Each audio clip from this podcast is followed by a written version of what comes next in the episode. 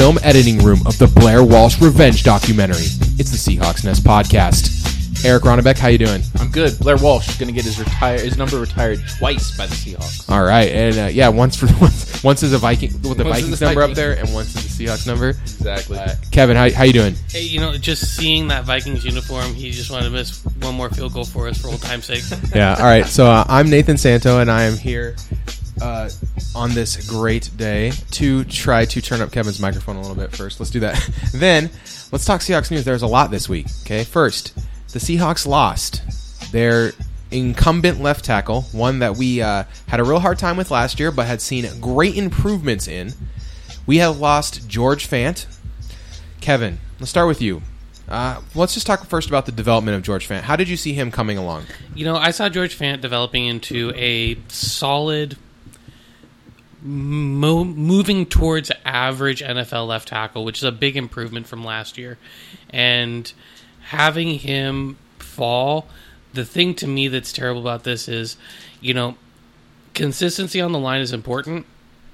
And this puts everything else into doubt because there isn't a clear person to take over for him with the team uh, not really willing to slide Joeckel over. He was, you know, he, he has the athleticism and the footwork, and his technique was coming along. He looked like he was edging towards passable.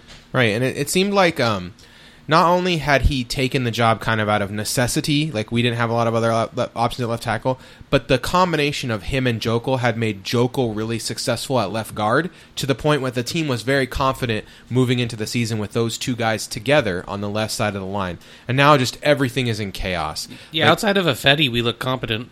Yeah, I thought that I think Glowinski has been kind of a revelation at right guard. Like the He's whole been quite good. He the was we- what I hoped he would be. the weird storyline coming out of camp was that like he's naturally a right guard and that moving to right guard's really going to help him and i was like yeah he wasn't that good at left guard though like how good, how much better can he really be and the answer is significantly better he went from someone who i thought was significantly below league average to someone who i think is ma- league average or maybe even a little better Like, Would you he- say it's fair to say he's going to have a Britt season this year? That's about how I feel about him. uh, i think it might be a little worse than that but but it's going to be a big step Like a up from top 20 from a top 60. Yeah, that might be it. Like he might be like the 30th best guard in the league this year, which is fine. That's fine. Every team has two guards. If you're one of the best 30, that means you can reasonably be the best guard on your team and your team might not be horrible. Well, it's not going to be great because he has Ifedi, uh, yeah, sharing that space with him, and that so far has looked awful. God, Ifedi just has no sense of balance. That man's on his knees or his butt more often than Yeah, one he just- cares to see. he see. doesn't seem to have any technique at all and the the idea is that,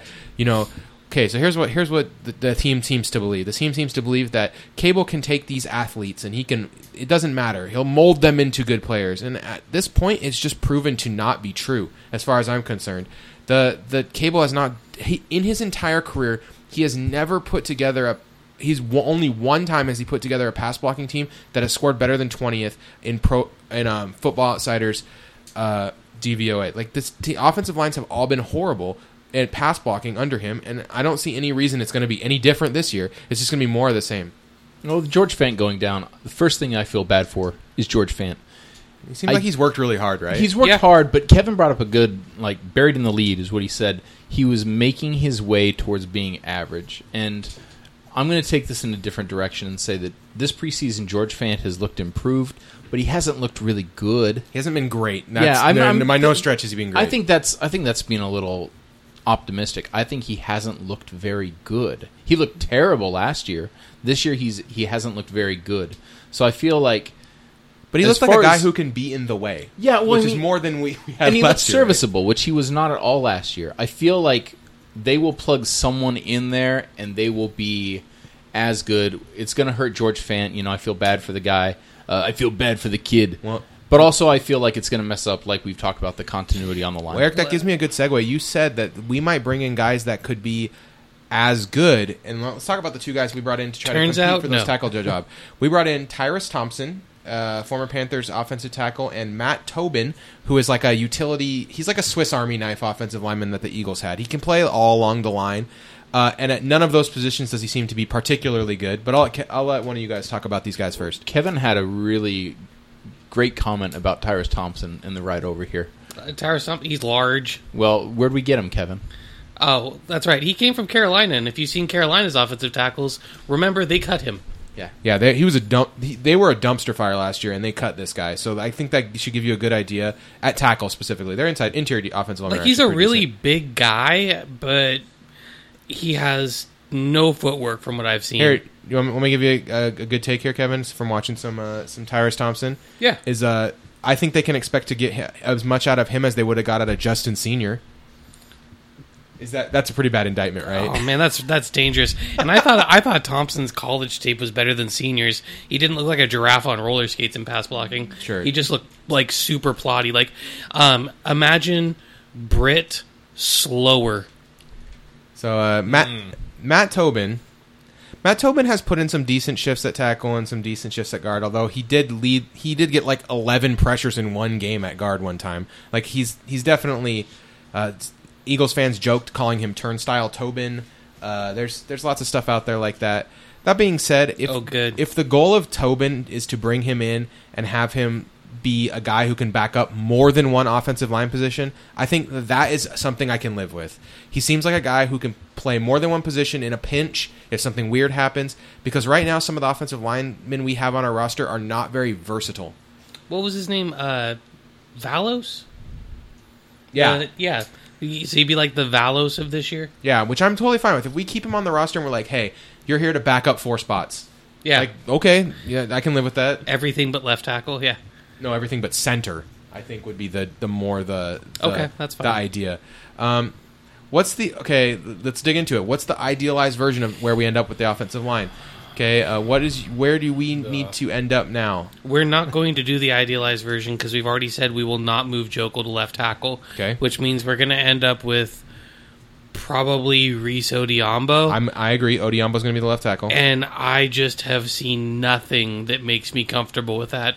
It feels like last year all over again. This is like a, a just waiting to become like a 42 pro football focus left tackle. I agree actually, and I I think like especially with what we've seen from Jordan Roos, like like he can play left guard. He's real good, and he's a mauler. And I, I really would like to see him with the first team offense and see what Joeckel can give us at left tackle. Before the season started, they really primed us for like, hey, Joeckel, we think he could be a left tackle. They said that, and then I think Fant came in and impressed people. He, they impressed him with his athleticism. They said, hey, this guy's really growing. We need to keep cultivating George Fant. We need to keep working with him. Well, and they keep saying how much they really like Joeckel at left guard and how great Joeckel looks at left guard. and I don't disagree with that, but Roos looks really good at left guard too. So and no one looks good at left tackle. If- even so if No Joeckel one looks can- good at any tackle on this If Joeckel team. can just put in average left tackle shifts and Roos can play left guard, I think the offensive line would be much better than you know the potential whatever we're gonna do instead with the Rees Odhiambo and then or maybe Oday Aboushi or like it's gonna be a mess at left tackle no matter or Tobin or Or Lord Fetty. forbid Tyrus Thompson. when I feel like this team is amassing guards, and it's yeah, we have a lot of guys who could be good guards. yeah, and Yep. we have we have no tackles, and at some point you got to move someone over who can do it, and I don't know if we have that person. I was talking to Kevin like Pocic. This is a guy who moves around to all spots on the line, but in the pros he's going to be a center or a guard. We don't need Correct. another guard. And If he can't play tackle, and he hasn't played there this season, I don't know. Like it's I think the Pocic and Aboushi signings were part, there's two things going on there. Uh, The, the drafting of Pocic and the signing of Aboushi is that they thought that they did not expect Glowinski to be able to acclimate to right guard. I guarantee. I agree with that. They, I guarantee they had a lower opinion of him, and he has really outplayed what their expectations are because he's outplayed my expectations a lot, and I think I was kind of in line with what they were thinking. And then the other thing is they expected Joeckel to play tackle, and now he has really settled in at guard, and they are very happy with his guard performance, and they don't want to rock the boat. Agreed. And so it's leading to the situation where we have all these guards and there's nowhere for them to play, and we have no tackles at all. Period. And so I don't know. It, it's it's it's a tough call. You know, do you want to do you want to be really good at something and and bad at other things? I mean, Ifedi Ifedi's going to be a nightmare at right tackle. If they leave him out at right tackle all season, that is a that is a nightmare. It- And it's with gonna, Fant playing all right at left tackle, I feel like we could have schemed around Ifedi a good bit. Like I think we were showing that, but having getting pressure on the end from both sides, that's brutal. Do you think that they're keeping Joeckel out of the tackle position because he's not 100% healthy yet? Because he is not 100% healthy. Yeah, it, it's possible. I mean, it's possible week I mean, one. with, on a team with no tackles, you would think they would move a tackle into the tackle spot. It's possible at week one, Joeckel Joeckel's all of a sudden the starting left tackle. I would not be surprised at all because it, it honestly is the it puts our talent in the best positions. I think. Especially if Odhiambo has another rough week next week. Yeah, if Odhiambo's bad next week, that could be what happened. But let's talk about someone who's playing good in the preseason instead. Yeah, let's talk a little bit about Kasen Williams. Kasen Williams is getting a lot of attention. He's put up numbers. He's been the number one Pro Football Focus rated outside wide receiver now for a couple weeks. Uh, he's putting in shifts in the preseason, and he's making a statement. I want to be on the 53 man roster. I do not want to spend another season on the practice squad. And um, at this point, it seems like he is in the mix. He's solidly in the mix.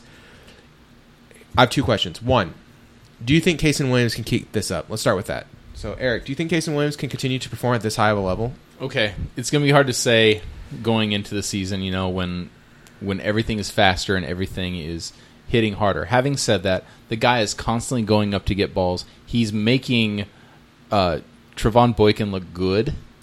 and he got to play with the first team last game and look good in that part Boykin too. isn't good. Other than the one very, very egregious drop. It was Yeah, yeah. Well, also uh, that He that misplayed drop, a ball, yeah. that drop was bad. I'll say this though because I, through his arms. I I have to I have to point this out. Fade to the end zone to Jermaine Kearse. Couldn't happen. Didn't happen. Jermaine Kearse couldn't grab it. Exact same play.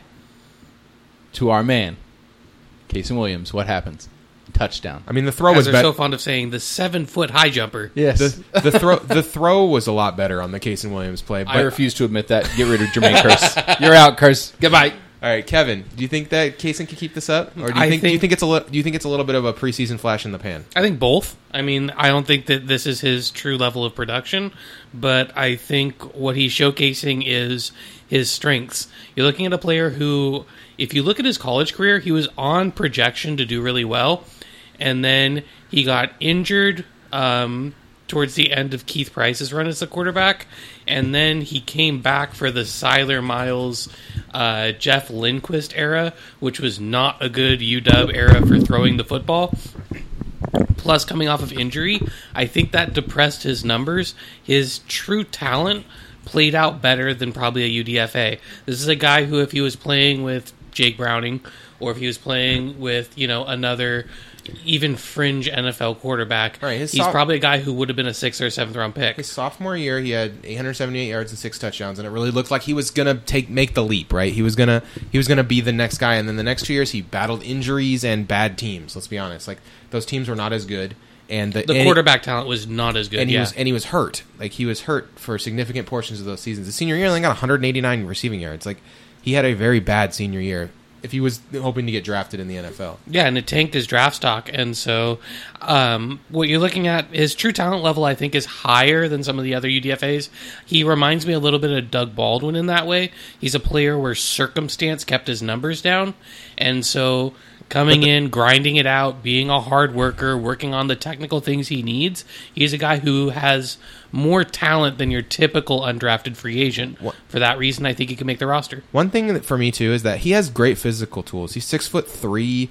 Like a lot of those guys that are UDFA's like this, like you mentioned Baldwin, they're smaller. They have to play in the slot a lot because they're not super tall. Kasen Williams is not the case. He's a, he has the physical tools.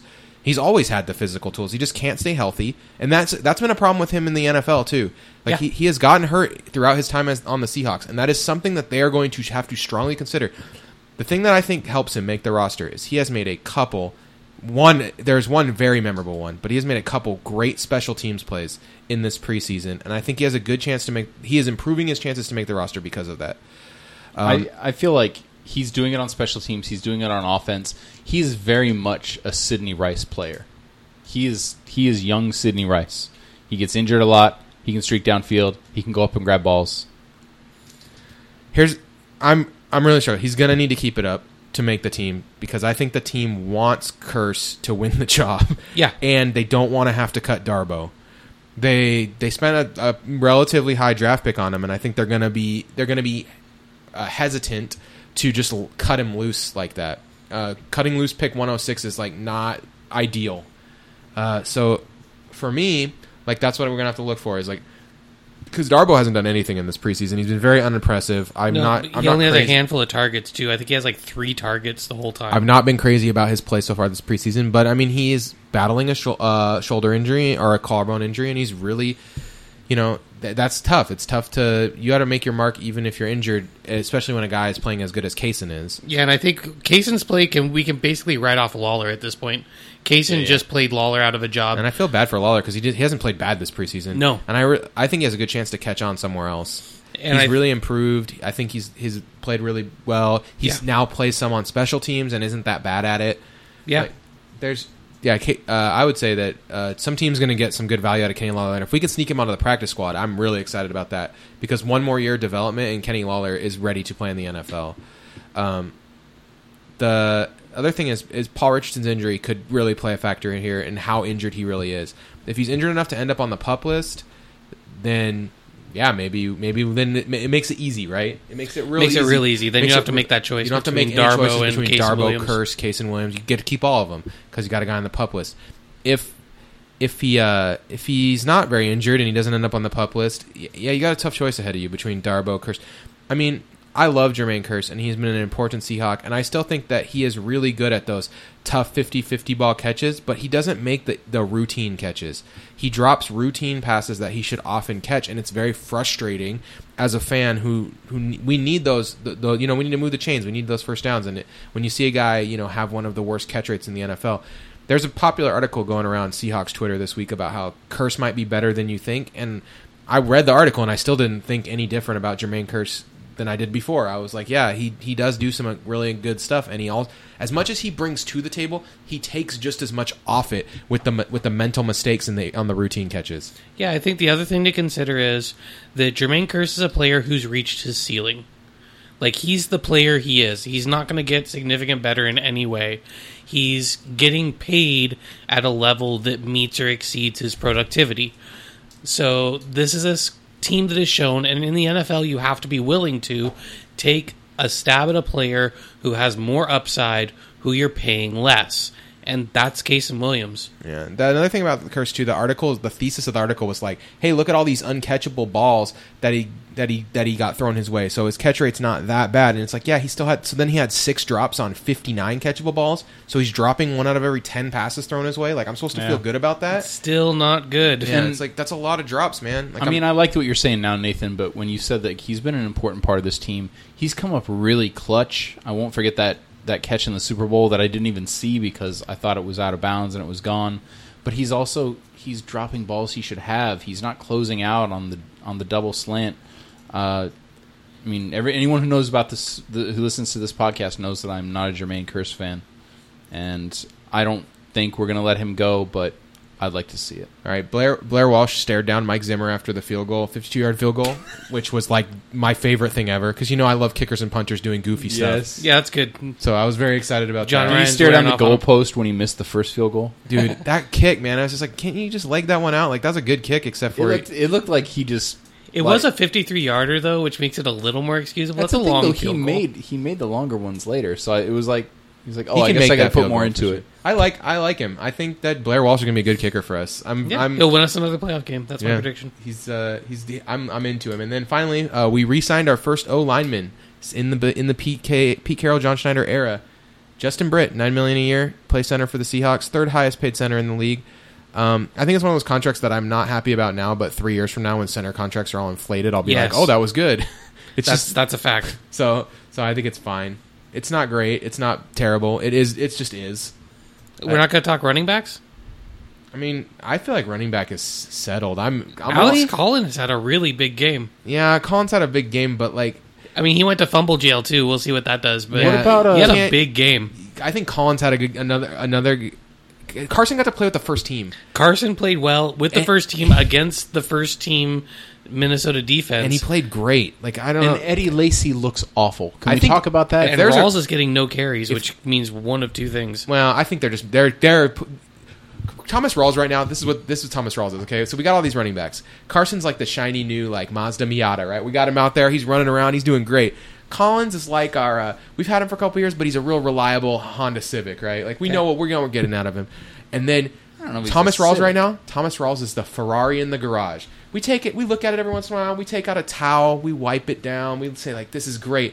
We're not taking the cover off the Ferrari until week one, man. There's no reason to. Like he's he doesn't need to play right now. He has nothing to prove to anyone, and he's been. And everyone says he's looked great in practice. So like, just I'm fine with it. Thomas Rawls, he's the Ferrari in the garage, man. I feel like this makes in this scenario Eddie Lacy the mid '90s Ford Explorer No. with the tires that you're not sure will you. blow out and Yes. roll No, over. he's a he's a Datsun, Kevin.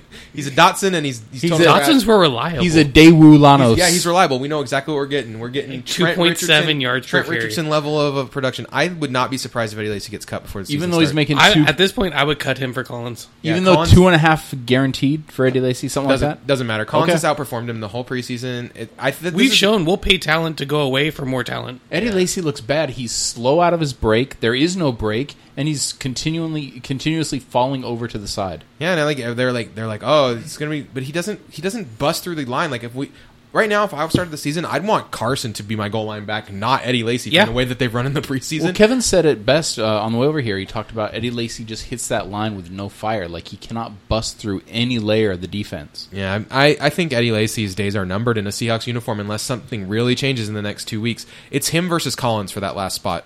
I, I know I think Carson. Yeah, I feel like Carson won his spot. Carson won a spot. It's it's we we're going Rawls is our starting running back. Procise is playing third downs. Carson is flexing in for about six to eight carries a game to give those guys rest. And then is Collins going to be the guy who's there to back up everyone, or is Lacy? I don't know. Um, at this point, I favor I favor uh, Lacy getting cut. I'm, Yeah. I'm I'm against. That's where I'm at. Uh, also, we made one more big signing this week. We signed uh, 81.6 rated Pro Football Focus cornerback and terrible human being, Tramaine Brock. So, we've talked about this before. How much it bothers us when the NFL does this thing. We did our due diligence, and we we thought there was Turns no- out is a piece of crap. Yeah. Anyway, we signed him. yeah, that's what they should say. We should say like this. This is what bothers me about stuff like this. Is I, Pete Carroll comes out and he says, "You know what? We did our due diligence, and what happened was not okay." But we think that people deserve a second chance at a career, and we're going to give Tramaine Brock a shot to make our team. I'd be like, "Okay, I'm on board." Like, you Like know- that's still scummy, but it's- I mean, at least you admitted it. It's, it's it's not a tough sell. It's like, okay, I get what you're doing. You're making a football decision, and you're you're going to let him give a chance to clean his act up only because he's good at football. That's fine. And if we don't sign him, someone else will. But but the way that they do it is they say like, we did our research and we found nothing. No, we found no signs of any wrongdoing. It's like, dude, there's a picture. You can Google it. There's pictures out here of like some serious bruises and stuff from this Tramaine Brock incident. Yeah, you did not do your due diligence. If I can Google it, okay, that this is ridiculous. It's a stupid statement. It makes me angry. Don't treat us like children. Okay, we know what happened, and it makes it it. There's already a You're breach. of- reducing your own credibility. there's a breach of trust in the NFL already, right? With all this head injury stuff and stuff. And it- uh, there's a lot of a lot of people have a hard time grappling with like, should I even watch NFL football with how bad this is for the players and all this stuff? And now, don't treat me like a child. Just be honest. Be upfront. The the reason you're in this mess with these head injuries is because you stuck your head in the sand. Like, don't keep sticking your head in the sand. I'm gonna get off my sandbox now. Okay, but so so where does uh, Brock fit in on this team? football reasons, Trey Bach will be our number two cornerback, and he's going to be good, very good. He is a good football player. if he ends up playing in the slot, he'll be the best nickel corner in the NFL. He won't, though. If he plays on the outside, then Shaq Griffin's going to be learning from two really good corners. Yeah, sh- sh- I don't think there's any way if Brock plays even to 90% of what he showed last year that Shaq Griffin can beat him. And that's okay. Well, Shaq whole- Griffin's a rookie. The only reason why I say that he might play inside is when we move to three corners, I could see them being more comfortable with Shaq on the outside Sure. based on the way our scheme works. Because if you're playing on the outside, you're usually playing man. And Griffin, If you're playing on the inside, you need to know your job damn well Just let Griffin get out there and get physical on third Yep. downs. I'm fine with and that. And run alongside people. Can we just- talk about Shaq Griffin and Jeremy Lane though? How they've Sha- been in the preseason. I think Shaq Griffin's been really good. Shaq Griffin's um, been distinctly better than Jeremy Lane. And Jer- Absolutely, but Shaq Griffin is having this will get him in the regular season. He is not turning around to Nope. go for the ball, Nope. and that is bad. He has not been called for it yet, but that You that's a death. Eventually, sentence. he's just He's gonna he's gonna back. just run straight into a guy with r- facing the wrong way, and he's gonna get pass interference every time for Yep. that. Yeah. That that's kind of stuff that you he's gonna pick that up though. He's it was a steep learning curve for him coming from you know University of Southern Florida, which is not like a, a powerhouse. I mean, they're good for the conference they're in, but they're not like a powerhouse school or anything. What do you guys think about Jeremy Lane so far? He's he's looked better He's than been he did good last enough. year. He's been Yeah. good enough that Philly should trade for him. yeah, I, I would say I would say that like he he's Like he could know why that he could really play funny. as the second or third corner on a team with a crap defensive backfield. I just don't. I'm not really into what he's doing so far. I think we have a lot of guys who are playing almost as good, who are much cheaper and younger.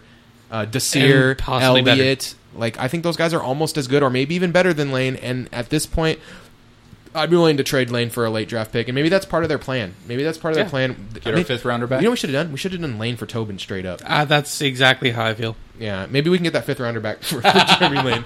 Be like, hey, uh, we got we got this cornerback. He's kind of extra. You guys want to give us a fifth rounder for him? So, uh, all right, that's that's basically it. Uh, any anything else you guys thought that I missed? Uh, offensive players for the Seahawks punching out footballs was kind of fun to watch in that preseason game. I thought that was funny. Yeah, uh, Boykin still throws ducks. Yeah, I don't like Boykin. He is very bad. He looked worse and worse. It, I don't know if the legal troubles are in his head or something, but he looks worse than last year. Really, I thought he looked better than last year. That's how bad he looked last year. Okay, I can dig it. He I mean, ran really well last year, but he played quarterback really poorly. He's playing quarterback better. He's just not making as many big plays. Austin Davis. He makes Austin Davis look pretty decent, which is Austin no Davis small- Austin looks like is he should be our number two. average. Like Austin Davis is absolutely the 45th best quarterback in the NFL. All right, you guys ready for just a couple funny NFL stories to, to try to round us out before we do our Uh-huh. N- NFC West preview, which is I'm sure what most people have been waiting for us to do all through these last seven weeks. They're like, get to that NFC West preview. How are the Hawks going to do? So we'll get to that in a sec. First, there's a Chick Fil A in in the Falcon Stadium, and it's closed every Sunday. It's closed every Sunday. That's so good. I mean, there's other events obviously in the so stadium. dumb, but that's Like- so good. Like Atlanta United plays in the stadium, and uh, they have other like concerts and stuff. So the Chick Fil A will be open, but just not when the Falcons play. you know they got to put like a Falcons like graphic over it so people don't wistfully look at it. Yeah, they have another they have another fried chicken place in there, like Zaxby's or something, which is really good. So uh, they'll be fine.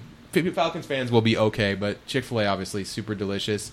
Uh, the uh, other thing, Anquan Boldin, he just decided he didn't. he saw what was happening in Buffalo. They're getting rid of all their players. They're trying to trade their starting quarterback and running back, and he decided, you know what? I'm just going to go do charity work instead of playing for the Buffalo Bills. I'm done. he basically he finished practice, looked around, went Shit. Yeah, I mean- and signed his retirement papers. Yeah, wise choice, Mr. Boldin. So, and then my last favorite one, uh, Nick Folk had his first extra point blocked for the Tampa Bay Buccaneers Yeah, after kicker they curse. cut Aguayo. Maybe it's their long snapper all along. this is this is like the uh, everyone gets a staph infection who plays for the Tampa Bay Buccaneers. Uh, now that now it's just all their kickers are bad.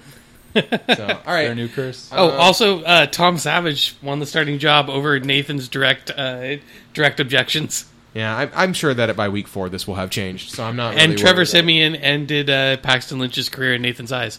Well, I mean, I said if you can't, if Paxton Lynch, you can't beat out Trevor Siemian, you should probably just hang him up. But he'll probably just stick around for like 15 years as a backup quarterback. He's really tall. He's the new Charlie Whitehurst. You're Whitehurst. gonna get three million a year to sit on the bench. Sounds good to me. Um, all right, so let's go ahead and go to our uh, NFC West preview, which means you have to wait four teams because we go in alphabetical order. Let's start off with the Arizona Cardinals. Arizona Cardinals were seven eight and one last year. They brought in Karlos Dansby, Jarvis Jones, and Antoine Bethea to replace the stylings of Calais Campbell, Tony Jefferson, DJ Swearinger, Kevin Minter, Co Moore, and Evan Mathis. Their over under is set at eight over a hefty minus one fifty five vig. That means over's the favorite, boys. How do you like Dem Cardinals, Eric? Okay. I like their additions. If they were additions for depth, had they not lost the guys they lost on defense. Who's our quarterback this year? Is it still Carson Palmer? It Uh, is. a year older Carson Palmer. A, uh, Get a ready. older joints Carson They picked Palmer. up Blaine Gabbert. Maybe he's going to oh, push him. there it is. Hey, well, that's better than John Skelton. Okay, let's let's let's remember they scraped I the mean, bottom. yes. Of, they scraped the bottom of the QB backup barrel. Like, And that means Drew Stanton can keep on celebrating on the sideline. you know, that's a that GIF is an all time great. Though, That's a to really be good honest. gif. I don't Yeah, even care I it's feel- against us.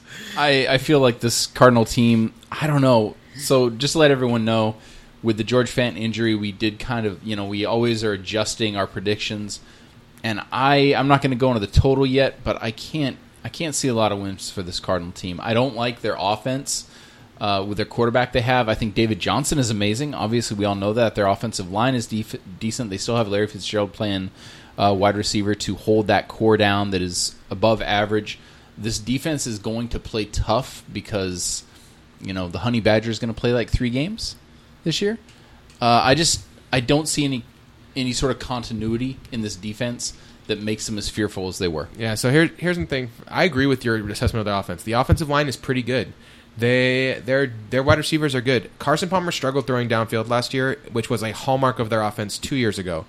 Um, if you're going to roll J.J. Nelson out there, you better be able to throw it far because that guy has one skill and it's running in a straight line. Yep. Like they they He's good at it, though. they they need to they really need to look take a hard look at themselves and then this is like the last year for them i think this is the last year of their window Um, if they the window's going to slam shut this year because Carson Palmer is just he's he's on the downturn. It's this is it. He's had a lot of injuries in his career. He's getting he's getting pretty old. He is now 38. He's going to be 37 this year, 38 next year. Like this is Fitzgerald's already said he's basically going out with Palmer. yeah. Fitzgerald is That is football and Fitzgerald ancient. is incredible. He's fo- he is like I don't know how he doesn't get worse, but he just stays the same awesomeness. He's all the time. football Tim Duncan. Uh, and That's great. That's great, Kevin. the defense Yeah. is the defense is extremely talented still. They're just thin now. They don't have the depth like they had last year. Like last year, they were like, "Well, you know, we have Calais Campbell, but if he gets hurt, we got Robert Nkemdiche. Like we're just gonna throw. We just have all these guys. Now it's like the guys that are starting, they need to stay healthy, and that is tough when you run a guy like Tyrann Mathieu out there who has a hi- long history of. Now that specifically that one though, they did bring in their Tyrann Mathieu insurance policy and Budda Baker. Like they they specifically addressed like, hey, this is a guy that always gets hurt. We need to make sure we have a backup for this guy. I do think their cornerbacks are a little overrated, but their safeties are so good it makes up for it. I think Budda Baker might end up being their number two corner. Yeah, that Honestly. I would not I would not be surprised if Budda Baker by the end of the season had replaced Justin Bethel. Yeah, Um, Patrick Peterson is is he gets a lot of credit. Pappy. He's he's real up and down. You can there are games where Patrick Peterson will just get he'll people will beat the brakes off Patrick Peterson for a game, and then the next game he'll be lights out, unbeatable. So like I really like Patrick Peterson, but he's up and down. He's all Deone Bucannon's their best defensive player now. Uh, I disagree. I think Chandler Jones is their best defensive player, but Chandler Jones, Chandler Jones, it, I put a high value on obviously on pass pressures because I think pass pressures make a defense, and and Chandler Jones is going to get 15 sacks, like it's going to happen. You He's think? playing- I think he's going to struggle with that a little more. Oh, it uh, it depends on Haason Reddick and how much pressure Haason Reddick I don't can see 15 give. sacks, Nathan. 15 sacks. We get to play the Seahawks twice. That's four. Boo. That's four or five. So then he only has to get 10. hurts. He only gets 10 more in 15 games. Like it's it's, it's, it's not that. Apparently, if he plays against Tobin, it's eleven. their defensive their defensive line is, is is still good enough. It, obviously, Calais Campbell is a guy I've hyped for years. He's very good at football. Um, I think he's sneakily like one of the best three four defensive ends in, in the whole league. He's not. It's J.J. Watt, and then it, it should be Calais Campbell should be talked about just as much. He's not as good as J.J. Watt was, but like he should be in that echelon. Like he's a clear number two. Uh, they still got Frostee Rucker, Josh Mauro, Armor Nkemdiche. Like they're gonna, these guys can fill space. They'll still be decent at the defensive line. And Chandler Jones and Haason Reddick, Markus Golden are gonna be able to create pressure. That the, the question for me is, can they all stay healthy? Like if this team stays healthy, there's 11 win upside here. Like this team has talent all over both sides of the ball, but they've struggled with health year after year, and I don't have any faith that this year's gonna be any different. Kevin, I talked a lot right there. Bring us home about the Cardinals. I already gave you my analysis in the middle of your guys's. I mean, they've lost their two best defensive players basically. They in Campbell and Jefferson. Uh, Swearinger, I think you shouldn't underestimate the depth loss there at safety. They're going to be relying a lot on Budda Baker as a rookie. They're going to be relying a lot on Bethel, who gets burned like Yeah. significantly often. Um, they have Haason Reddick playing inside linebacker, which is something he's never done, and he's a really flexible and athletic player. Yeah, they'll But- coach him up. He'll be good. Like I I'm don't, not- I don't know if he'll be able to succeed there this year. He might be more of a future play for them. Um, they're going to rely heavily on Bucannon cleaning things up on the back end, and that's their defense is what I'm least worried about. You know, DJ Humphries, I'm not completely sold on him at left tackle. Uh, their receivers, again, Fitzgerald is Mr. Reliable, and everyone else has skills, but it really depends on Carson Palmer being able to throw an accurate football, and that's just not something that you're guaranteed anymore. So I mean, I'll be honest, Kevin. DJ Humphries, like, yeah, I agree. Like, he may, may won't be like a true number one left tackle, but I would kill to have DJ Humphries as left tackle Yeah. for this. well, team on this now. team, I mean, He's sure. set- he he put up a seventy-two Pro Football Focus rating last year. Like, I thought he was he was decent. He's Yeah. he was pretty good. he was what we were hoping Fant would be next year. and he gets to, he gets to play next to a really good left guard. That Yeah. helps. Iupati's awesome. But uh, Iupati also uh, got hurt last year and the year before. And losing I'm Evan wondering Mathis, as he gets older, that's a question. losing. Evan Mathis could matter. Like, Yeah. I don't want to underrate that. Like, Evan Mathis was a very good football player Because and he just Shipley's not like an amazing center or anything. He's a very average center. Do you All right. not see their defense kind of like? And Dude, Nathan two- said they were thin, and I said that they lacked the continuity basically because of if the Dansby injuries. or Ch- if Dansby or like gets hurt and then Chandler Jones gets hurt, this defense will be terrible. Well, like, if just Chanto Jones gets hurt, I think that's going to kill him because they're going to have no pass rush they, left. Ch- Ch- they're they're really relying on Chandler Jones generating a lot of pass rush, and he's really good. Like I don't want He to. is a lot of pass rush. I don't want to underestimate. Like that also means more snaps for him, he and earned- we'll see if that wears him he down. earned every dollar of that huge contract. All right. Oh yeah, Uh, you know what? I don't have faith the Cardinals will stay healthy, so I have them at eight and eight. Eric, what do you got? Him? Where do you got them? Before the uh, the readjustment, I had them at six and ten. I'm going to bring them up to seven and nine. You know, I have every single team in the NFC West improving over their record last year. In some cases, that's a backhanded compliment, like with Arizona being eight and eight Yeah, I, there's th- like I will instead I of will say seven, eight, though. and one. I mean, that's improvement. If this team goes ten and six and makes the playoffs, I will not be surprised. There is enough talent here, It's and just they be eleven and five in the AFC. Oh my gosh! If this team was in the AFC, they would be the number three seed. Like there, there's a clear like there's two really good teams in the AFC, and then there's a bunch of teams that I'm like, ah, this is good, but I don't know. Like if Donald Penn doesn't come back for the Raiders, they're not making the playoffs. I'm not. I'm dead serious. Like that team That is could be rough. That team is not making the playoffs if they can't get Donald Penn into camp. Like they need that guy. So yeah, I don't know. Like we'll see what happens, but I. Like I said, the Cardinals have talent. It's just the NFC's tough this year. There's a lot of good teams in the NFC. Uh, the Ram. Speaking of good teams in the NFC, just kidding. The Rams. The Rams went four and twelve last year. They're over and under set at five and a half minus one twenty. Uh, they brought in Andrew Whitworth, the true gem according to Pro Football Focus of the offseason. Nickell Robey-Coleman and John Sullivan. They lost Kenny Britt and T.J. McDonald. They also brought in some other dudes via trade like Sammy Watkins. Yep. Kevin, start us off. How about them Rams? Oh man, how about them Rams? Um, let's start with the Rams offense. Uh, they picked up Andrew Whitworth, which was an amazing signing for them, and I think John Sullivan, uh, you know, bringing in like an, a solid league average center, I think is not Wait, a bad thing for Wait, them. are you are you saying that going from Greg Robinson to Andrew Whitworth is going to help this offensive line? It just may. Okay, It just wanted to confirm. Just wanted to confirm. may. um, so, you know, the offensive line got better, which I think is going to help Jared Goff, who Jared Goff, I think, could end up looking like, you know, a player that might become a league average quarterback in a couple years. Jeez, So- high praise. That's a that's a pretty big improvement. You guys are so divided on Jared Goff, and neither neither one of you like him very much. There's a big gulf between a one out of ten and a Here, three out of ten. Here is what here is what I'll give Jared Goff. It's it is known on this podcast that I hate Carson Wentz. Here's what I'll give Jared Goff over Carson Wentz. You ready? Carson Wentz is going to turn 26 during this season, and Jared Goff is 22. So, but why is he starting? I just oh my god. Okay, because Jeff Fisher. yeah, they, they they didn't leave Sean McVay with very many options here. No, they did not. They needed a coach as young as their quarterback. Okay, Um, Kevin, it's going can- to take ten years Can to you explain rebuild. why this team is switching to a 3-4?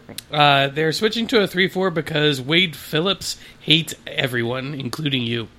Um, Connor best- Barwin's interesting. Robert Quinn's interesting. But they're both defensive ends and they're both playing outside linebackers, so this is weird. Um, their corners are bad. Uh, Trumaine Johnson's fine, but in this context, they're bad.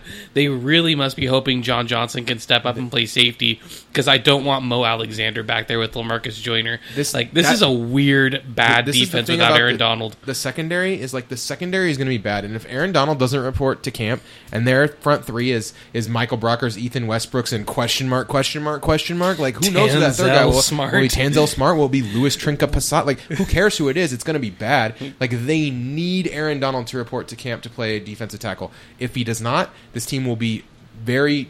This will be a troubling team to watch on defense because you will be able to throw on these Rams. And I'm going to put out smokes. another hot take that Nathan's going to hate, and that is I think that their top three wide receiver configuration will not include Tavon Austin in the wide receiver spot.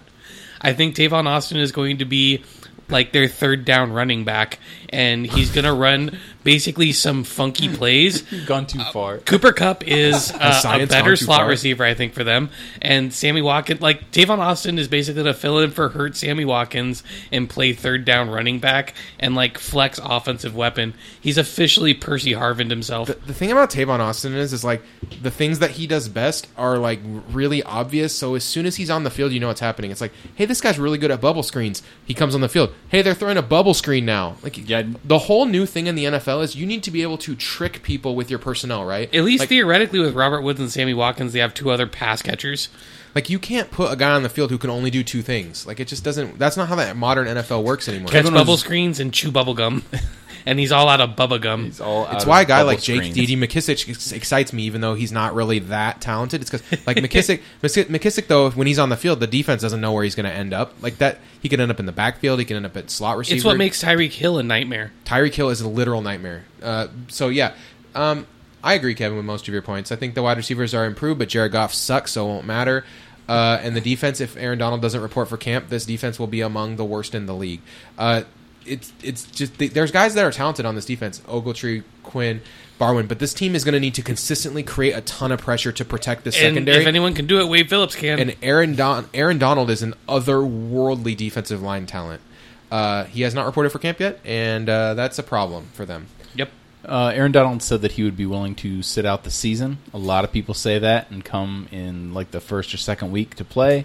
And look at Cam Chancellor a couple years ago.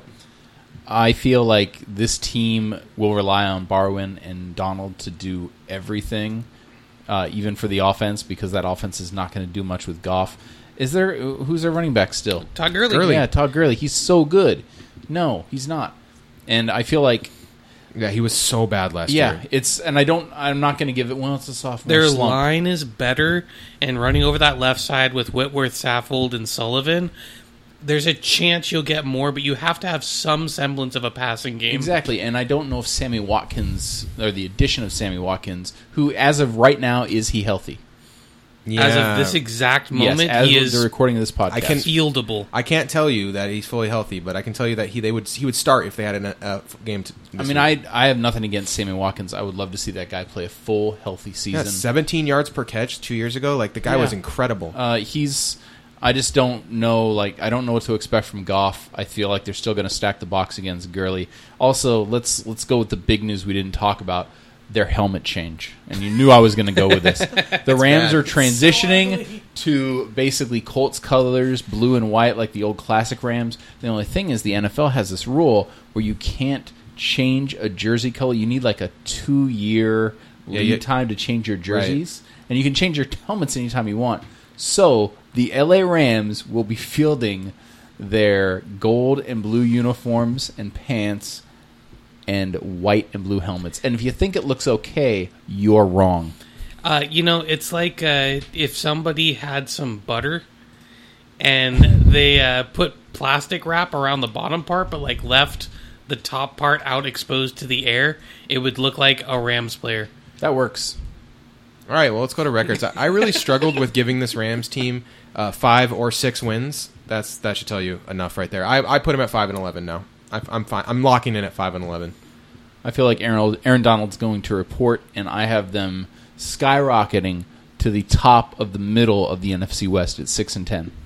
You know, I said every team improves. I think Aaron Donald gets here, and they improve from four and twelve all the way up to five and eleven. Yeah, this is a tough team to read. Like they, they could be. No, they're an they easy can't. team to No, read. they're- Just they're- ask every defense. Also, in the hey, league. look at their Goff schedule. Jared. Goff sucks. I lied. Their All right, schedule is is much easier. Let's go to a team who has two quarterbacks. I would start over Jared Goff. The San Francisco 49ers.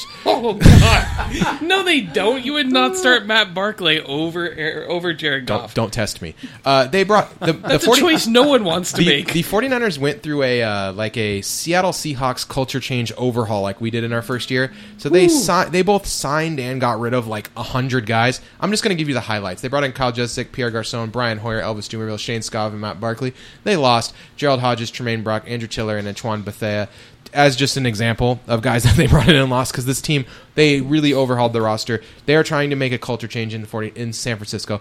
The 49ers went 2 and 14. Their over under set at 4.5. The over a big favorite at minus 160. Let's start it off with me because I'll let you guys start the other two. I think this roster is better than you think. Uh, Brian Hoyer is actually surprisingly decent, but just cannot stay on the field. He plays three awesome games and then is out for the rest of the season. So those three awesome games can get them to like two wins, and then the rest of the the rest of the year they just got to get a couple more to improve. Um, I think Arik Armstead and DeForest Buckner are both like physical marvels, and I really get excited to watch them play. Um, Reuben Foster should do should do pretty well for them coming in and kind of like start to solidify a defense who has, let's be honest, lost a lot of guys over the last couple years. Uh, their cornerbacks are awful. Teams are going to throw all over San Francisco. Um, but I kind of like them to be like a team that is frisky. Like they're not going to be good. I'm not. I'm not really ready to go there. But they will be frisky in a lot of games. Shanahan's a good offensive coordinator. He had the hubris to not even name an offensive coordinator. That's he so is. funny. He is the offensive coordinator and head coach. Um, and I just think that I think they'll be decent. Uh, Eric, what do you think about the 49ers?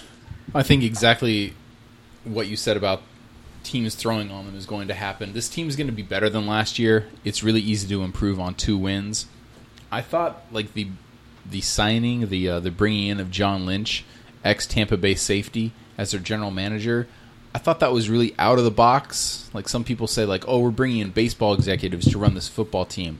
That's out of the box. But John Lynch, what was he doing? He was doing color analysis. He's watching. TV games. He's watching. He's just watching players, man. Yeah, and I, He's- and I that's his job, and he took it. You could tell the guys who take it seriously. Lynch seemed like a guy who took yeah, it and seriously, right? I Yes. kind of made the jokes when they signed him, like, or they brought him in, like, I don't know, this is kind of a dumb move, but yeah, he seems like this is going to sound really insulting. Like he wants to know what he's doing, and I just say that because I don't know how this team is going to play, so I don't know if he knows what he's doing yet. He looks competent. I like that he's turned over a lot on this roster. I don't like their quarterback. I don't like their running back really. I don't or their running game, I should say. I love Carlos Hyde though. Carlos Hyde's cool, he but deserves better. I don't. He He hasn't cannot really stay healthy though. yeah, and he hasn't. He cannot carry this team where they need to go. Uh, the defense is bad, and uh, you know I do like Brian Hoyer quite a bit for all five games he's going to play. I feel like they will get some sacks. They're going to improve a little, but it's still the Niners. Can Can I say one thing too? Uh, uh, you you made me think of it. John Lynch story. So John Lynch loved Solomon Thomas throughout the draft process. He knew him because of Stanford connection, right? His Right. son went to Stanford. He knows Solomon Thomas. He's watched a lot of Solomon, Thom- Solomon Thomas football because you know they always showed him in the crowd. He was at every Stanford game, right? So he knows Solomon Thomas. Okay, the Bears traded up in front of them, and John Lynch fa- uh, now famously was like, "Dang it, they're gonna go get Solomon Thomas, and we're not gonna get Solomon Thomas." And then they drafted Trubisky, and he was like, "Oh my gosh." We still get Solomon Thomas. Like he was like so pumped about it, and I think that's really telling. Like they really thought a lot of Solomon Thomas. They were re- they're really excited about him, and I agree. Like Solomon Thomas is a, is one hell of a talent, and three years from now, I would not be surprised if he's like a 15, 16 sack guy. Uh, maybe not this year. I think this year's a little aggressive. I think he'll be at like eight or nine sacks. He'll be good, but not great. Uh, but he has guys. He has good guys to play next to. Like like I said, Buckner and Armstead are like physical marvels. So it's not like he's going to have trouble finding space to work on that offensive line or defensive line. Kevin, what are your, what are your 49ers thoughts? you know, I think those that front four you just talked about is like the key to the team. Uh, Armstead and Buckner are physical freaks. Solomon Thomas, I think, is like a high motor guy, and he, I think, he's a more polished player than either the other two were coming out. The Yeah. other one they picked up in this draft that I don't want you to overlook, DJ Jones. Defensive tackle out of Ole Miss. He's a guy who can generate some interior pressure. He could be really interesting seeing him get some snaps. Is on there a reason downs. he fell so far in the draft, Kevin? Because I said Uh, he was defensive sixth round. tackles are undervalued right now. Interior players, especially, like he's a wide body. His measurables were kind of up and down in different areas, um, but he's one of those players I think just has a spot when he gets on the field that makes him more valuable than he seems in the draft. Yeah, and, and also like if he has like one bad measurable, I looked it up. He has short arms, so like, and that can like kill a guy for no reason, even if he like had good production in college. Uh, also, Reuben Foster fell to them and really Yeah, shouldn't have. So good. Reuben Foster is awesome, and I they agree. needed a, an injection of young talent on the linebacking core. Their front seven is highly respectable. I think Tank Carradine loses the job to Solomon Thomas for sure. Which I mean, Tank Carradine's actually pretty good, Right. So that, that's and Elvis, bad and a really old. Elvis Dumervil is still like a functioning player. Well, sure. Like bring in Elvis Dumervil, and what's he going to do? Like put him in on third down and give him one job. Exactly what they did last year for Dwight Freeney, right? With Right. Atlanta, they're like, they're like, hey, we're going to play you only on third downs, and we just want you to do your thing, man. Do your speed moves, do your spin moves, get out there. That's exactly what they're going to do with Dumervil, and it's probably going to work. Yeah, and if Jimmy Ward can get healthy, their safeties are fine. It's their corners are their big weak spot. Look for Ahkello Witherspoon to probably win a job just because they need to give him some time, and then Yeah, it's not good though. Like that, see if Will Redmond can push Rashard Robinson. But their corners, like you said, are going to get uh, just killed all year. Ahkello Witherspoon is the kind of guy I was really excited about him throughout the draft process. But I was like, he's a guy that could be good on the Seahawks because he needs a little bit of seasoning. Yep. Well, he's gonna if he gets pushed straight into a starting job, that's gonna cause problems for San Francisco. Yeah, and then otherwise their offense, uh, like Brian Hoyer can get him to a few games, Carlos Hyde can get him to a few games, um, Joseph Williams, uh, he's the guy out of Utah. You might remember the story. He retired from football and then came back. Like he lost his passion for it, and in August, Oh, yeah, and but then came back and like played super, the rest of the he's year. not like crazy old though, right? He's not super old. He only took a couple months off, um, had some stuff going on, kind of got his head back on right, and put together a really good season. Um, he was Devontae Booker's backup. Um, he could be an interesting player if he's picking up the carries behind Tim Hightower, who's like the consummate third down running back. Yeah, I was like Kapri Bibbs too. Like they picked him up from Denver, and I always thought like Kapri Bibbs is a pretty decent like uh, little scat back kind of guy. I think it's better talent than they were working out with the position last year for sure. And so for that reason, they have pieces on offense. They kind of remind me um, before Cleveland tore their whole team down to rebuild. They're a lot like Cleveland's offense was in like 2013 or Pierre, so. Pierre Garcon's good, but they don't have any other good wide receivers. Like Which hey, if they had Brian Hoyer. I'm not crazy about Marquise Goodwin or Jeremy Kerley. Like some people really like these guys. I'm not. I'm not nuts about it. Garcon's a two. Kerley and Goodwin are both threes. Aldrick, Aldrick Robinson's, Robinson's a three or four. Yeah, he's a three also. So like they have a two and a bunch of threes. I mean, and then uh, I think Vance McDonald's an above average pass catching tight end. If Garrett I- Celek can play, and Logan Paulson's interesting. If I if I'm being really real, I would be kind of into this offense and this whole team as a whole as like a potential like, hey, this team could sneak into seven wins if they still had Colin Kaepernick. Like the the Hoyer Barkley thing is a problem. Like that that's That is no quarterback. It's because you know Hoyer will not play it's the Hoyer- whole year. Hoyer Hoyer- just can't play a whole year. The better he does, the fewer games he'll end up playing. exactly. This is true, Kevin. Yeah, His flame burns bright when he plays. Like he had like an 81 Pro Football Focus rating in the three games he played last year. Like he was awesome. or the one year he was healthy for like a good chunk of it with uh, what was it, the Texans? Yeah, he he, had his good. worst game ever in the playoffs and blew it for him. Yeah. so I mean, it's just he seems bad to luck. rally the crowd with how good he can be. I'll say this about the Niners: this is the beginning of the end of their Being terrible. terribleness. Yeah. yeah, like this is You this can will see be their the first back. step, yeah, into relevancy, and that's that's kind of sad. You know, I knew I knew the day would come, and uh, you know, I'm I'm sad to see it go. All right, Eric, start us off. What's your record for the 49ers? Man, they're gonna be better than last year. They're gonna be four and twelve. Yeah, that'll be much better than last year. I got them at three and 13. You know, I have every team improving, and the 2 and 14 49ers are going all the way up to 3 and 13. they they have a weirdly hard schedule. Like I don't They do. I don't understand Bad this. luck. Like okay, they play the AFC South, which is like top to bottom, like surprisingly like mediocre. Decent, yeah. Me, they're all meet. All the teams are medium. And the Jaguars' defense is a really bad matchup for their offense. Yeah, and then they and then they have to play like the NFC East, which is like not good because the NFC East is gonna be all pretty average. Like the thing is, when you're a team that's below average, trending towards average, when you have to play a bunch of average teams, you're gonna pick up a bunch of losses. Like it's Yep. just it's just too bad. If they had a really easy schedule, like if they had to play like the Bears a couple Yeah, times, you know, the Niners are like that NBA team that has all the lottery balls, and they still get the tenth pick. If we're playing the AFC East this year, I'd like them for six wins, just because they get the freebies against the Bills and the Jets. Uh, all right, I'm I'm da- I'm out in the Bills now, man. They they're trying to tear it down. They want to be the Jets. Uh, Seattle, the Seahawks, the team this podcast is about. We made you wait through 31 teams. Here it is. Last year, Seattle went 10-5 and one. Their over under is set at 10 and a half. Even money on the over and the under. They brought in Bradley McDougald, Tremaine Bach, Fat Eddie Lacy, and Luke Joeckel. They lost Brock F. Coyle, Tony McDaniel, Devin Hester, and Steve Hauschka. Kevin, lead us off. What are your feelings about the Seahawks roster as it stands? the team has a lot more depth than they've had the last couple years. I think that's something that we can universally say, especially on defense and where defensive depth shows up in wonderful ways is on special teams. This this this is a team where our the team's special teams have gotten better. And there's another one of those weird tweaks, and you're, this is going to be a weird review, just because this is a team that was already kind of in that elite level of talent. And then we've already been talking about them a lot. We've already been for the talking last, about like, them a lot. Ten weeks. Um, I, you're looking at like the defensive tackle depth has gotten much better. The special teams depth has gotten much better. The wide receiver core is more interesting. The running backs. The I'm running really backs. into our running backs. Yeah, I, we're gonna end up cutting Eddie Lacy and still be better at running back than we were last year. I hope so. The cornerbacks are looking real good, man. Like this quarterback core is crazy. Mike Tyson has no chance to make the team. No, zero Like- percent. Like it's just like things like that. Like where- Tedrick Thompson's on the bubble. yeah, Tedrick Thompson. I don't think he's gonna make the team. He got that interception, which was good, but then uh, he gave up the touchdown to Bucky Hodges. I just have a hard time believing we'll keep five safeties. Like it just, I don't know. it depends on how we classify people at some point, which is so weird. But I haven't seen Thompson play a lot of corner this preseason. So no, but I've seen using- Delano Hill play uh, like nickel. But Delano Delano Hill Hill is has wrapped he's- up his spot. He's a, he's a corner, and he's or I don't know, man. Delano Hill's playing this. year. Delano Hill made the team. Delano made the great. team along with Brad McDougald. Yeah, Those that, those well, are our two backup uh, safeties, and I feel real good about that. Dougal's so good. and Uh, I think Pierre Desir may have cinched up his spot, you know, because DeAndre Elliott struggled with tackling.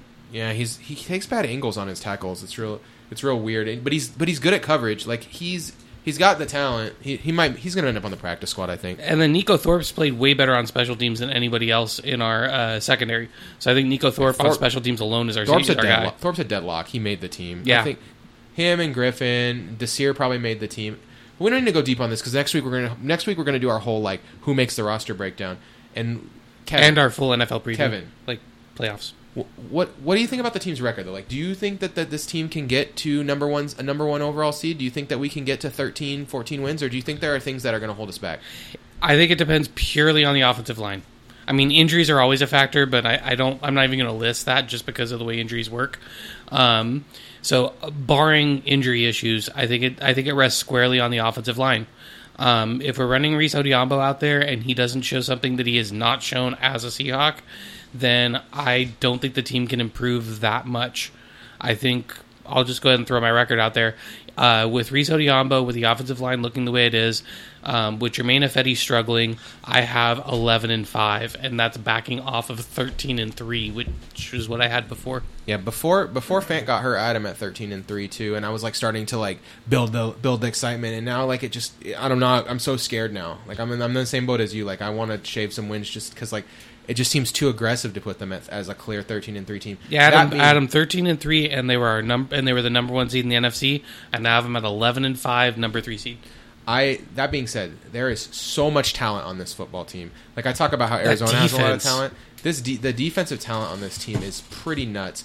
And like like Clark, Avril, and Bennett, like all those guys would be the best defensive end on all- any number of NFL teams, and they're all on the same team. And they Bennett can kick inside on third down plays and like just And make it. man, Naz crazy. Jones. The secondary is just insane. Like I I love Sherman, Cam, and, Cam and Earl have really shown up and like they're ready to go. You know, Bobby and KJ they played great last year. They really showed that. Like KJ showed that he's not a blue chipper, but he's a red chipper. He deserves credit. Like I I didn't give him enough credit, and I'm willing to eat crow on this one. Like sometimes there are quarterback there are positions I'm good at evaluating. I would say I'm pre- I feel pretty confident in my ability to evaluate quarterbacks, and maybe linebacker. I need to be I need to start looking at it a different way, right? Because I thought we overpaid right? And he has earned every penny of that money. Like he has been so great. Uh, the offensive line's a mess. Jimmy Graham, someone I want to talk about really quick though, because I feel like we haven't been talking about enough. I think Jimmy Graham's going to get ten touchdowns this year. Jimmy Graham is someone I think has really grown into our offense. He looked really good at for big stretches last year, and I'm really confident that Jimmy Graham is going to break out a little bit this year. Uh, I feel really like this is, could be a special season for Jimmy uh, in Seattle, and, and so that part of that makes me want to push him up a little bit because him being truly great again is uh, could push us over the top. He's looked really good, and I think Nick Vannett has looked Nick Vannett, very yeah. good in the preseason Vannett- as well. I think I Vannett's feel very comfortable with him as our number two tight end. I think Vannett's passed up uh, those guys because he can block. You know, he's yeah, going to play a lot. he's a a, better blocker than Luke Wilson. I think he's an equal pass catcher, if not better. and I think he's he's clearly the number two at this point, and I think he'll be in there on a lot of plays just as like, hey, this is a blocking threat that can throw some. You know, it's not. I've heard a lot about Matt Tobin too. The guy we just picked up is that he can play like sixth tackle, tight end, and, and actually catch passes, which is an interesting uh, addition. Maybe That's we an might, interesting goal line. we might bring back the jumbo set where we have the the extra offensive lineman on the field. That'd be weird. Eric, how do you We- feel about the Seahawks? You guys have covered it all. I just want to say that, like you both brought up, I really want to talk about the tight end position. Jimmy Graham has made his place in this offense. Nick Vannett, I think, is going to surprise a lot of people. I'm not worried about Luke Wilson masonry hands. Um, I feel like he will be in there.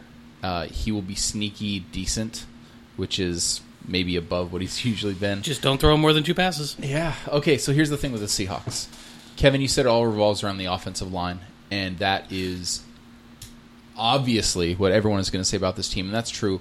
And that goes also into this. This team needs to rise above or rise to the level they should be playing at.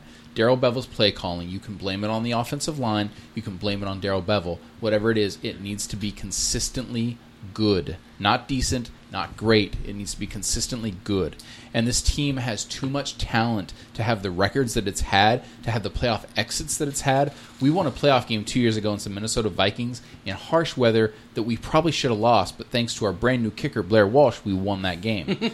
and let's face it, we underperformed in that game. The year we Yeah. went to the Super Bowl against the, the uh, New England Patriots, we underperformed against the Green Bay Packers. We did not come out hot. And Green Bay can say, well, we didn't come out hot either. Well, you know what? You came here and we had a great defense And that we had- shut you down. And we needed a lot of lucky plays to come back in that game. Yeah. we, It was a miracle. I loved it. It was yeah, my- we won on that, and it was it's it's a great classic game. But this team is better than that. Look at the the season where we beat the Denver Broncos in the Super Bowl. That that season wasn't perfect, but if you look at how we played consistently, that's what we need, and that's what we can do. We have way too much talent on this team. We are the arguably the most talented team in the NFL. Yeah, I, I I completely agree. That's a fact. one thing you one thing you said that is something that's really been uh, sticking in my craw lately. Is there's a lot of Seahawks fans still down on Bevell, uh, and I I would just say this: if if it was up to me, I would love to see one year of Darrell Bevell just without Tom Cable before before I'm willing to say that Daryl Be- this, it's all. Darrell Bevell's fault because I I just think that the offensive line just constrains what we can do sometimes, and it's just it puts us in weird positions where we have to like play suboptimally. Like we have to play it differently than we would want to play, And that's fair. And I I would love to see Bevell minus minus Cable because I think the Cable thing it bugs me. It bugs me how much credit he gets for building an offensive line that has not come together for year after year after year after year. We also need to look at who we keep very intelligently. I don't know if keeping Jermaine Kearse or letting him go, I don't know what the best decision is there. But we've talked about Eddie Lacy not looking very good. I don't know if this team is like, well, he'll be fine. I feel like if we do not have Eddie Lacy, I don't think that's going to hinder us in any way. And I think letting go of players that we're afraid to lose, kind of like Luke Wilson, Eddie Lacy, these are moves I think this team can make and will be better for it. Uh, I just have one more kind of oddity point, and it's something that you've maybe have heard in the media a couple of times, but um, we moved Clint Hurtt to defensive line coach. Clint Hurtt uh, was the D line coach for some of those really good Bears defensive lines. This is a guy who knows how to create some pressure on the line, and we've talked about it so far in the preseason. This is a team that's getting pressure with their down four, um, and I think that could be another piece that pushes this team forward. I think this is a guy who kind of knows how to scheme and angle and get the most out of his line, and this is a really talented line. Hey, like like there's like three guys on this team like that will definitely that one only one of them will probably make the roster and and two of them will land on rosters when they get cut. Like David Yeah. ba- David Bass, Quentin Jefferson, Garris, or and Cassius Marsh. Only one of those guys is probably going to make the team, and all three of those guys will be on NFL opening day rosters. There's no freaking way that they won't. Like they're all they're all real good. Yeah, like I I think like right now I would probably I don't know who would you keep of those three, Kevin. It's hard to say. Like I think Bass is it Bass or Bass. I, but anyway, I think that guy's played really. Bass. Good. I think that Bass David Bassman played really good. I think he's played really well, but I think his spot, his He skill has- set's a little more redundant. If I were keeping any of them, I want to say Jefferson because of his skill set, but what has he done this preseason? Yeah, I was gonna say Jefferson's had the worst preseason, but has the best track record. Marsh, Marsh is like the beloved, Marsh is so up and down. beloved son. You know? There was a play Nathan and I were watching uh, against the Vikings where he crashed so hard on the play action, and you're he just killed the running. going- he killed the running back that Yeah, didn't get the he- ball. Yeah, he absolutely made a play on the running game that didn't happen, and They, they, made a completion for 15 yards, and if he would have stuck with the quarterback and played it intelligently in the least, like he, the the play would have been a broken play. and it's like you've been in the league for a few years. You shouldn't be doing this. play your assignment. Like, I, I, if his assignment was crash running back, then I guess it's a bad defensive play call. Like, but I feel like he did not keep gap integrity there, and it really cost us. Uh, yep. All right. That's that's my Cassius Marsh minute. Uh, I love you, Cassius. You're the best. Um, so. Like I wanted to make the team just because I like the dude. Like Yeah, I, I think he's a- agreed. He's a cool guy, and he's and he is talented. Like I said, he's going to land on an NFL roster. It's not like he's going to lose it. Yeah, th- he's way too good. All right, let's go with our Seahawks records. I have him at twelve and four, second in the NFC tied with the Packers. That I think that first game of the season is going to determine who's the one seed and who's the two seed. To be honest with you, uh, we go to Green Bay, and I think both those teams are going to end up with the same record. So there you go. That ga- that first game could really matter. I feel like that's a good point, only because the talent in the NFC is so up and down. There's a lot of talent. It's not bad teams, but There's if you're going to look at like in the AFC, who's going to be the number one seed? It's easy to call the Patriots. We should be that number one seed, but man, the Green Bay Packers have such an easy schedule. Um, there's 11 teams in the NFC I think are like pretty good. Like exactly. Yeah. like Yeah. uh, eleven out of sixteen. Like there's only like five teams, and maybe even the twelfth team too. Like I don't, the Lions aren't that bad. Yeah, but that's it's the not team I like have twelve. a lot right of now. excellence. It's just a lot of ooh, pretty good. Uh, I because of the injured offensive line, and I don't really know what to expect, and I don't know why we were so high on Fant. I have this team at twelve and four, second seed. Every team in the NFC West Didn't you- didn't you improving say 12 and four, 11 and 5. Eleven and five. Yeah. Okay. All right. over So 10 5 and 1. Getting They- rid of that. They tie. all improved by like half a game right there. That's it's just the way it worked out. All I right. thought it was funny. So um, that's our that's our NFC West preview. Uh, I'm gonna go real quickly into plugs. Uh, so because we're way over time, which makes sense because this is the episode where we talked about our division rivals. Uh, right now, you can support us by signing up on Patreon, patreon.com/slash Seahawks Nest. Uh, there's different donation levels. Starting in the regular season, you'll also gain access to a bonus podcast with all of our NFL picks and jokes, where we where we pick every game and make uh, you know we just kind of riff on each game for about a minute. The takes will be hot. The the takes will be hot. Don't that that that is the that is a hot takes podcast in the finest. But it's really fun to record for us. So we hope you guys enjoy it. Also, you can uh, support us by reviewing us on iTunes, reviewing us on Stitcher, reviewing us on TuneIn, reviewing us on whatever you get your podcasts on. The more reviews we get, the more visibility we get, and it really helps. Also, I know this is weird, but like go on your Twitter and link to our SoundCloud page and say, "Hey, this is Seahawks podcast I like." That stuff will help us our, with our Google ranking. So, uh, which we are almost on the first page if you just Google the word Seahawks podcast, which is my dream. Is that when you just Google Seahawks podcast, we're on the first page. Simple pleasures. in Right now, if you Google Seahawks Nest podcast, we're the first result. But or Seahawks Nest, we're on the first page. But if, I want it to be just Seahawks. are we still behind that bar? Uh, no, I don't think that bar exists anymore. Uh, so That's what they get. uh, Yeah. Take that. Prohibition will get yeah, you. but the Our field- social media field- campaign swamped them. field goals, field goals, still uh, still dissing us. Don't know why. All right, uh, Bunch of haters. cup of haters. Uh, rest in peace, Enzo Amore. All right. haters. So uh, that's uh, that's all I have for plug, plug plugs there, Kevin. Did I miss anything? No, I think we're good. All Tweet right. at us, won't you? tweet us. Tweet won't us, you? won't you? All right, I got to pick a movie that we'll do fast. So I am definitely changing gears on movie club here. I thought we were. I thought we were gonna Three skip movie ninjas club. strike to, back. to because because just pick a movie I know we all hate. Uh, no, that would go so long.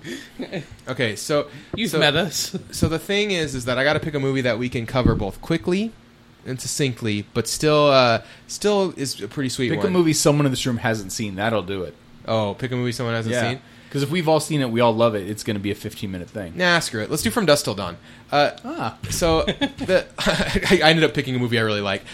I went against all of the things I think. From Dusk Till Dawn is a uh, is a classic. It's been mentioned on the podcast before. Um, I'm fairly certain we haven't done it. Am I correct in this, Kevin? As far as I know, yeah. Okay, I'm put, I, I keep a spreadsheet of this, and I'm- if I forget to update it and we do a movie twice, sorry in advance. Uh, so, From Dusk Till Dawn was written by Quint, written by Quentin Tarantino, Mhm. directed by Robert Rodriguez. Good pals. Uh, Harvey Kei- Harvey Keitel, is- Always a good is the cast. star. Uh, we got Clooney and uh, Tarantino Salma starring in this Hayek. movie. Salma Hayek is starring in it. Um, Salma Hayek's feet get a special role. yeah, let's we'll talk about that in a minute. Uh, let's let's talk about this first. The uh, the, the fact is that this movie is like a uh, they go to a biker bar, and it, in, and it, in the in rural Mexico. a biker bar with uh with old pussy. Yep. played by played by Cheech Marin. Cheech Marin is talking about all of the different kind of uh, vagina you can see in this in this uh, establishment. Very funny, uh, very funny scene. One of my all time favorite like just uh, riffs in a movie. The so the um, it's it's really it's really a it's a good it's a good movie. Uh, I can okay, Kevin, how would you describe the plot of this movie?